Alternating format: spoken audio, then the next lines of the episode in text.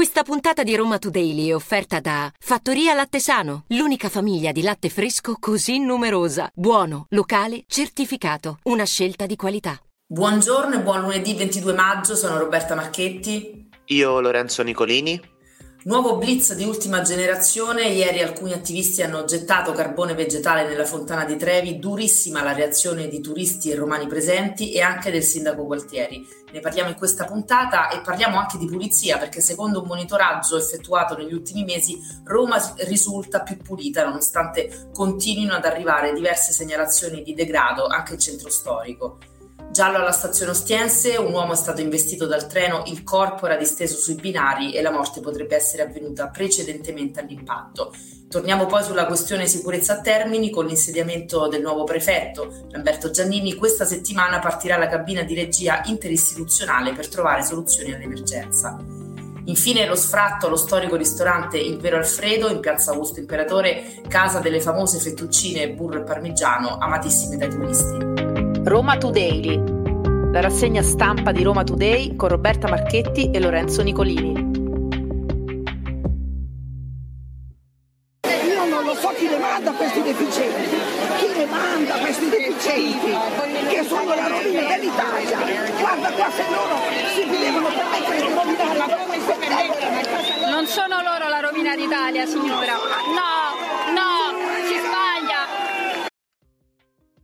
Caos ieri pomeriggio a Fontana di Trevi dove c'è stato un blitz di ultima generazione. Abbiamo appena ascoltato alcune voci. Da una parte gli attivisti che hanno gettato carbone vegetale nella fontana tingendola di nero, erano più o meno una decina, e dall'altra eh, tanti romani e turisti presenti che hanno insultato gli ambientalisti, che vanno avanti con le loro azioni per far aprire gli occhi sull'emergenza climatica. Nell'ultima settimana abbiamo visto i blitz si sono susseguiti quasi all'ordine del giorno giorno e ieri è intervenuto anche il sindaco Gualtieri che molto adirato ha lanciato un appello per dire basta a manifestazioni del genere. E quanto accaduto in Emilia Romagna ha certamente risvegliato le coscienze sull'emergenza climatica, la questione urgente deve essere sicuramente centrale nelle agende politiche, ma vengono contestati i modi degli attivisti, come appunto sono stati duramente contestati, abbiamo appena ascoltato ieri a Roma in piazza Fontana di Trevi. Ecco, tra i contestatori, almeno nei modi utilizzati come sottolineava Roberta, c'è anche il sindaco Roberto Gualtieri ed ecco quindi che dalla protesta si è passati alla discussione, soprattutto ai danni collaterali che questo tipo di dimostrazioni continuano a ehm, causare ai monumenti.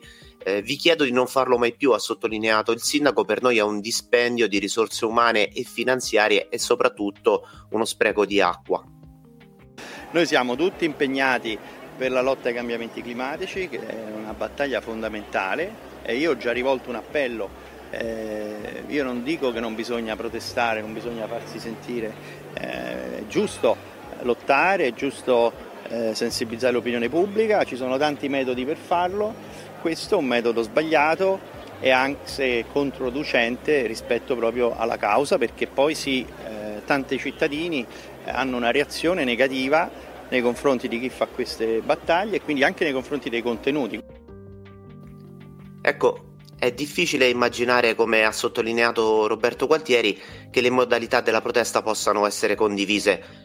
Come ha sottolineato appunto il sindaco, per ripulire la fontana di Trevi, operazioni che peraltro sono già iniziate proprio ieri, serve un intervento che costerà tempo, impegno e proprio acqua, perché si butteranno via circa 300.000 litri di acqua appunto tante persone dovranno lavorare per rimuovere la vernice e si spera che non ci siano danni permanenti. Gli interventi di ripristino sono sempre costosi, ha aggiunto Gualtieri, e hanno un impatto ambientale davvero significativo.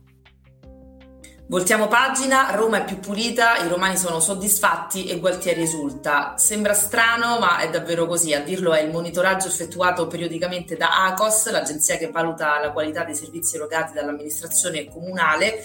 Nel primo trimestre 2023 l'indice di qualità totale è all'87,6%, un dato record questo. Gli indicatori di pulizia relativi al periodo che va da gennaio a marzo 2023 non sono mai stati così positivi, anche se passati passeggiando per Roma qualcuno potrebbe dire il contrario, ad esempio a Campo dei Fiori eh, sono state documentate con delle foto che girano sui social, eh, ai piedi della statua di Giordano Bruno eh, ormai rifiuti non, non, si contano più, è diventato un vero e proprio basamento eh, di rifiuti e quindi un paradiso per i gabbiani. Non mancano segnalazioni di degrado che arrivano dal centro storico dove i turisti ma anche i romani stessi eh, passeggiano tra, tra, tra, immondizia e appunto eh, gabbiani che banchettano su, sui rifiuti. Io posso dare una, testimon- una, testimonianza personale, ieri mi trovavo proprio in Campo dei Fiori e la situazione rifiuti era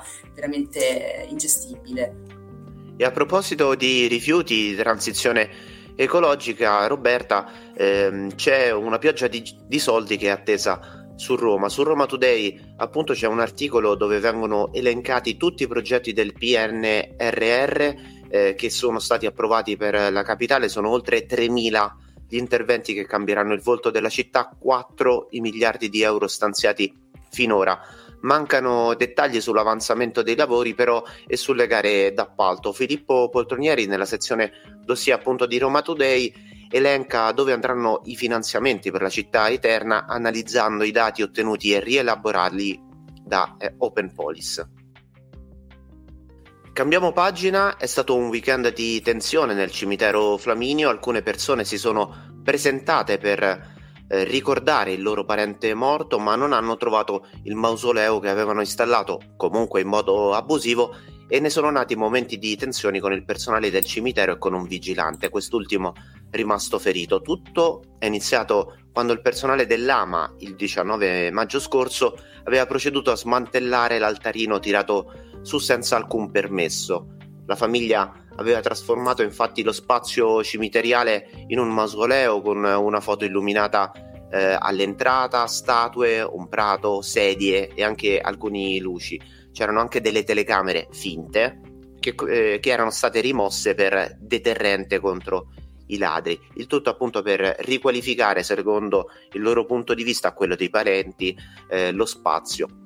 La rimozione però è avvenuta senza che i parenti del ragazzo defunto venissero avvertiti e a quel punto è scattato il caos. Dopo l'aggressione ora il comune chiede un presidio fisso per controllare il cimitero.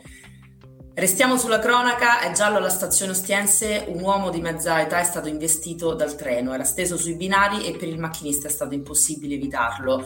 Eh, sono diversi però i punti che non tornano in questa vicenda su cui sta indagando la polizia. L'uomo che era senza documenti era in posizione supina e potrebbe essere morto in precedenza. Si sta anche cercando di risalire la sua identità.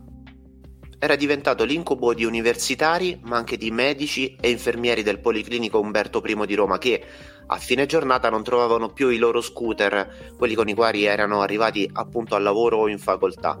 Furti continui andati avanti da marzo fino a quando la polizia, dopo un appostamento, ha bloccato il ladro.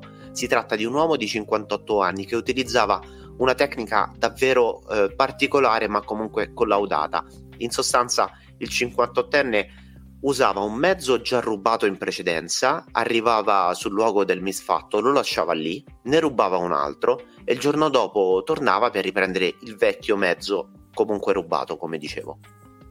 Un'altra storia invece arriva dal mondo della scuola e ha come protagonista, o meglio come vittima, uno studente di 19 anni preso a schiaffi e minacciato. Si tratta di un rappresentante del liceo Augusto di Pontelungo. Due ragazzi si sono avvicinati alle sue spalle, davanti a decine di testimoni, e lo hanno minacciato e poi preso a schiaffi in pieno volto. La colpa del ragazzo quella di aver rimosso diversi manifesti delle organizzazioni studentesche di estrema destra.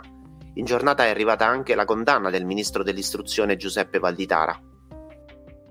Torniamo a parlare della questione sicurezza a Termini. Intorno alla stazione la situazione è molto pericolosa, lo abbiamo visto più volte, ci sono aggressioni, furti, rapine all'ordine del giorno. I residenti e i commercianti dell'Esculino sono esausti, ma con l'insediamento del nuovo prefetto Lamberto Giannini si può sperare in un miglioramento o quantomeno in qualche passo verso quella direzione. E questa settimana prenderà il via la cabina di regia interistituzionale, come ha annunciato l'assessore alla sicurezza Monica Lucarelli, e l'impegno appunto punto è quello di elabor- elaborare un cronoprogramma che fissi i tempi per dare risposte a chi attende ormai da decenni. Estate a rischio ad Ostia, o quantomeno la stagione non è iniziata esattamente nel migliore dei modi e non sono per il maltempo, peraltro marzo esci da questo maggio, eh, già perché appunto i chioschi di Capocotta devono chiudere, sì avete eh, sentito bene, le novità eh, che non sono insomma totalmente un fulmine a ciel sereno ma comunque inaspettate riguardano tutti e cinque i chioschi delle spiagge dei Cancelli una insomma delle zone preferite dai, dai romani. A chiudere i battenti saranno eh, Irzagaia, Mex, il porto di Enea, l'Oasi Naturista e il Mediterranea eh, sono stati tutti vincitori di un bando nel 2000 eh, per gestire appunto i punti di storo eh, nella zona dei castelli alla scadenza del contratto sono andati in deroga anno dopo anno e poi il comune insomma eh, non ha disposto un nuovo bando ed eccoci qui con eh, quei cinque chioschi che hanno l'obbligo adesso di interrompere ogni attività. I chioscari, come si chiamano ad Ostia, il 23 maggio comunque protesteranno contro il sindaco Gualtieri e il comune di Roma, anche perché appunto come sottolineavo prima la stagione in realtà sarebbe incominciata dal primo maggio. Si prospetta una stagione di AD non solo ai chioschi del litorale ma anche ai locali storici. La trattoria Il Vero Alfredo in piazza Augusto Imperatore è sotto sfratto. Eh, il palazzo che un tempo era di proprietà dell'Inps sta per diventare un lussuoso hotel firmato Bulgari. L'inaugurazione è prevista per il 9 giugno e il ristorante che ha una storia di 115 anni a breve potrebbe chiudere. Quindi le famose fettuccine burro e parmigiano, le fettuccine all'Alfredo, amatissime dai turisti, soprattutto americani, eh, potrebbero a breve diventare un ricordo. Eh, il vero Alfredo è in quel palazzo dal 1950, prima era in via della Scrofa e prima ancora vicino a Galleria Colonna e aprì, pensate, nel 1908 quindi veramente un, un ristorante storico della, della capitale. E, Così ricordiamo anche come nascono le fettuccine all'Alfredo, almeno così dice eh, la leggenda. Alfredo Di Lelio eh, aveva la moglie Ines che aveva appena dato alla luce il loro primo figlio e quindi desiderava una pasta energetica per rimettersi in forma e allora lui preparò con le sue mani fettuccine, burro e parmigiano, una ricetta semplicissima però molto gustosa eh, che da lì esplose e quindi eh, fece poi la fortuna di questo di questo ristorante. Su questo tema è intervenuta anche l'assessora alle attività produttive Monica Lucarelli, che si è detta solidale con la trattoria e promette di battersi per salvaguardare le botteghe storiche. Le serrande però continuano ad abbassarsi in giro per la città, come vediamo tutti i giorni, soprattutto nel centro storico e questo è un colpo basso per l'identità di Roma.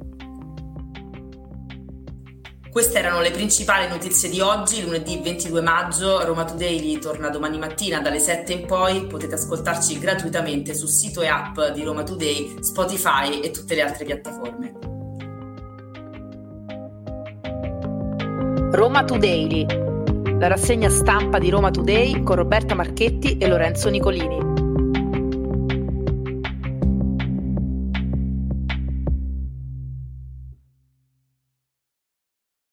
Puntata di Roma Daily è stata offerta da Fattoria Lattesano, l'unica famiglia di latte fresco così numerosa. Buono, locale, certificato. Una scelta di qualità.